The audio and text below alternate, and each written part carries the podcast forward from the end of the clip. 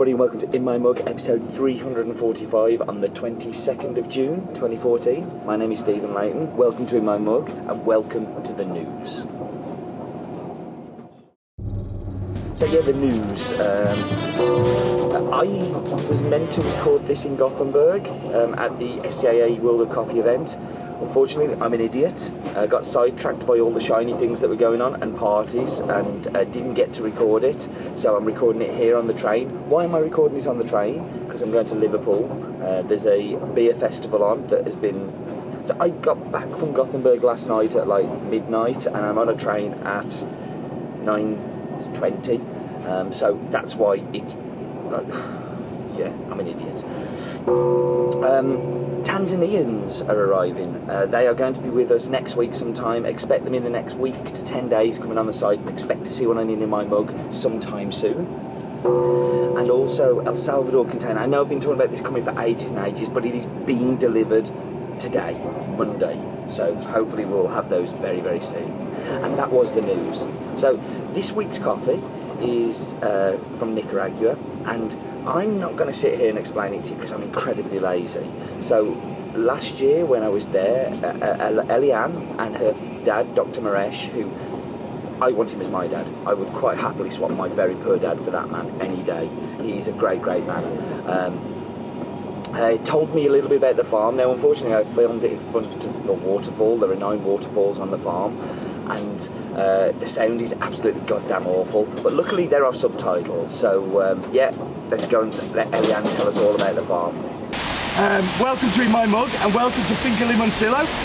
Welcome to my guest. We have Dr. Mierisch, who is the real coffee farmer from Limoncillo, who actually is the guy who owns the farm. That guy Erwin who came in last time, I don't think he's a real farmer. well, I am a real farmer. You are a real Yeah. farmer. He was a fraud. He was pretending that he owned the farm and it was all his. And No, as a matter of fact, I am a gynecologist, and now I'm delivering delivering coffee babies. coffee. yeah, no more babies, but we are delivering a good cup of coffee. For sure, for sure. And this is Alani. Uh, Alani is uh, Dr. Mierisch's daughter and Erwin's sister, who like manages a mill like nobody else I've seen. Um, like the mill is like a military kind of uh, precision kind of thing that goes on. So, Alani, tell us a little bit about what you do um, and uh, how you've managed to make this mill into this kind of such a tight. Oh, I'm, like you, like Steven said, I'm the manager of, uh, the mill, and um, we've done a lot of experiments. To, think we uh, tried a funky Guatemala. Yes. Uh, this year we have our uh, Java Funky. Funky.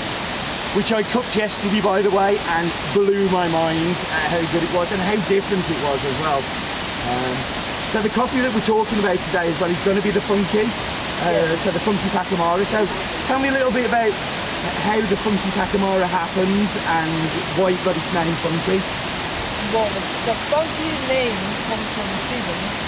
He popped it, and uh, we found actually the funky and the funky earth. and uh, we got it by using the, the cherry stayed more in, in water. Like, Um, then when you actually you discovered it, I when you discovered it, we, we were concerned.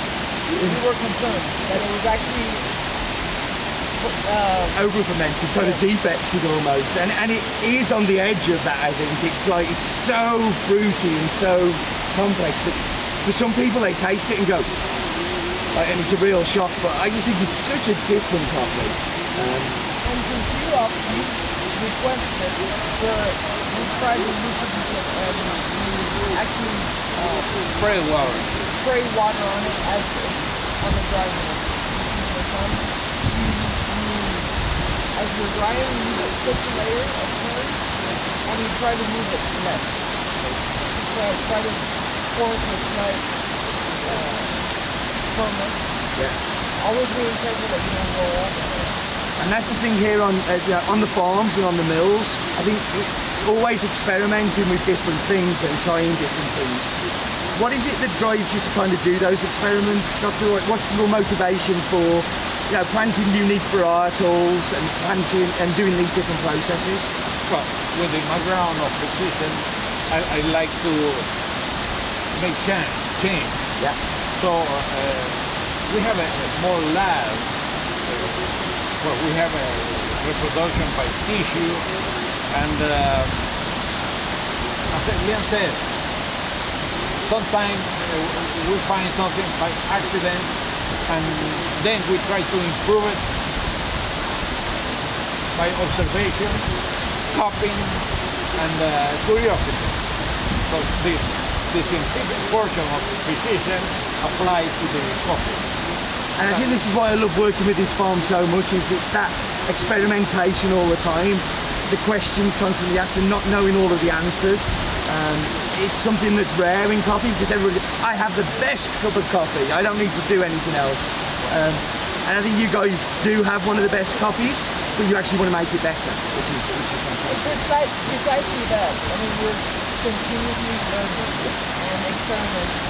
These are African beds. Yes. Uh, and I'm going to show you a picture on the screen now of the new African beds and the new greenhouse. And it's two years since I visited um, visited the mill and the farms. And in two years, it's such a big change. Um, it's been amazing to see that real development. Much more than when I've come every year, it's incremental, small changes. But two years, it's made such a big change, and it's great to see. So, um, tell us a little bit about the farm. So, how long has the farm been in the family for? Uh, more or less about 30 years. Okay, 30 years, it was wild. right. We started improving it, and uh, this is the farm that we have found the most exotic variety, uh, like the Java. It's something that everybody knows, but we have identified the Javanica and the Havakatu, and the, the, the same family, but uh, the production of the Havakatu is higher, the yield is higher, Yellow Pacamara? but Oh, the yellow pacamara. Oh dear. We cupped the yellow pacamara yesterday and I literally picked up the cupping bowl at the end and took it and drank it. It's just phenomenal. Right. And that was found on the farm here. Um, and just amazing, like unique varietals. Um, what altitude are we at here in the farm? What, what, what? Altitude, 900 to 1,000 Okay, so thousand two, which for Nicaragua is actually relatively high, isn't it? You know, Nicaragua, the most you tend to find is around about 13, 14 with coffee production. And that's because it gets quite cold and wet here as well, doesn't it? As we can see, this isn't just waterfall spray around us, it's like being in Stafford. Like the weather was, was raining as we came up, I I, I don't come to Central America for rain. um, and how big is the farm? 230 uh, manzanas. Uh, which is around about 170 hectares, something like that. Is that right? So it's huge. It's like I, I've just come from El Salvador, where you know it's like 20 manzanas, and then you come somewhere like this, and it's so so big. you see, something that is very nice here is that it's well defined different plateaus, different levels of the farm. We have varieties that are good for 950 meters, we have for a thousand meters, then we have a variety that are well done 1200 meters. And this is the thing that comes from the experimentation is you find out what varietals work at those different altitudes. So um, I want to talk a little bit about the social aspect of it because on the farm in Nicaragua, it's very typical for people who work here to live on the farm, isn't it? Um, and I think you guys have done something a little bit special with the people who, who do live on here. So what, what, what, if I come to work on Limoncillo, what, what, what, can I get? What can I expect? Okay. Uh, we know that uh, the guys that come to work, they are really the one that uh, get the, the, the crop. And uh, we, we have to give them back something. Uh, we provide, for instance, uh, families that cannot leave his kids in the city.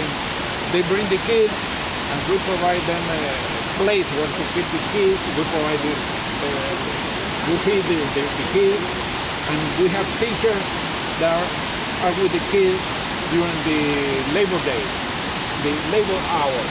The kids are well cared. So there's a there's a school here, and if the children live on the farm as well, they'll go to that school. Right. Um, and We have and daycare, a school, uh, health clinic, a country store. The grocery store, and you can see it's not a store close to the farm. Yeah. We, we, we provide the same price that is in the city. okay. And and um, say if I get sick, can I get some help with healthcare or? We also have the hydro electric.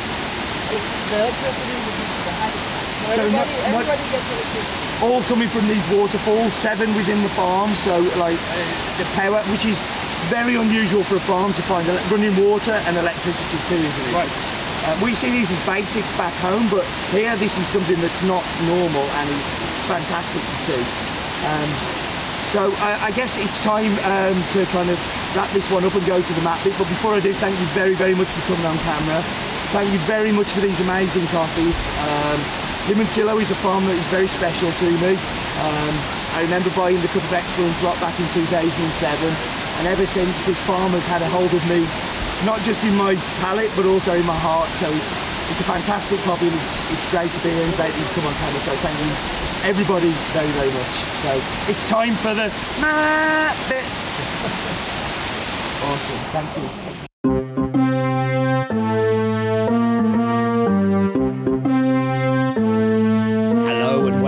Week's wonderful, wonderful map bit where we've got a little bit of extra information because we're going to be using Limoncillo a few times, I think. So thought we'd make this one a little bit more in depth. Um, we're going across the Atlantic and we're going to the wonderful country of Nicaragua. Uh, you see just above it, you've got Honduras, above there, Guatemala, just below it, Costa Rica and Panama. And uh, let's get down into Nicaragua. Um, you see Managua there on the star, that's the capital city. Um, and here's our little silly fact about Nicaragua there are no street names in Nicaragua address system. Addresses are given by using reference points or landmarks. So, uh, quite difficult to send a letter, I guess. Um, let's get down to the farm, and all of what you can see there is the farm. There is a lot of tree coverage there, though. Um, highest point of Nicaragua is the Mogoton Mountain at 2,438 metres above sea level, and the lowest point, of course, is the Pacific Ocean, which is at naught because it's sea level. Duh. Um, Right, so the land area of Nicaragua, it's very kind of quite big country for Central America, uh, 120 square kilometres, 120,000 square kilometres even, 120 square kilometres won't be very big.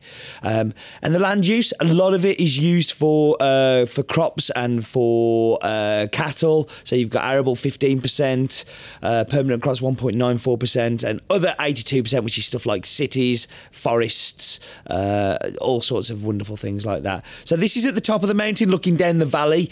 Uh, where the pinpoint is, is actually the farm buildings. Let's see if we can kind of get into those farm buildings and uh, let's just highlight those as well. So let's put a little line around them. So that's the main farm buildings. Just to the right of that, um, you've actually got the waterfall, one of the one of seven waterfalls on the farm. But um, the tree coverage just means you can't actually see them. Um, and that was the slightly longer but slightly more interesting map bit. So uh, it should be time for Roland's daft fact now, but Chris refuses to stand in for Roland and cover his daft fact. So it's going to be Steve's daft facts.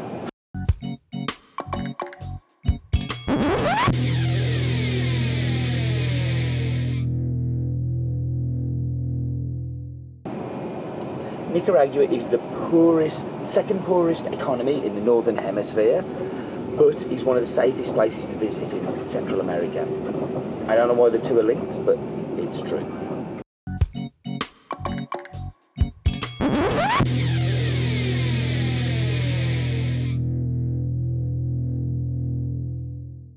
See, Chris could have really easily said that. Really easy. So now it's time to wipe you on pause. Um, I already have the drink made. I brought it in my flask, my Rico flask from Gothenburg, um, from the symposium. Now, I didn't go to the symposium, but I managed to steal a flask. Um, so I'll wipe you on pause while I pour it into a cup, and I'll be back with you in just a minute.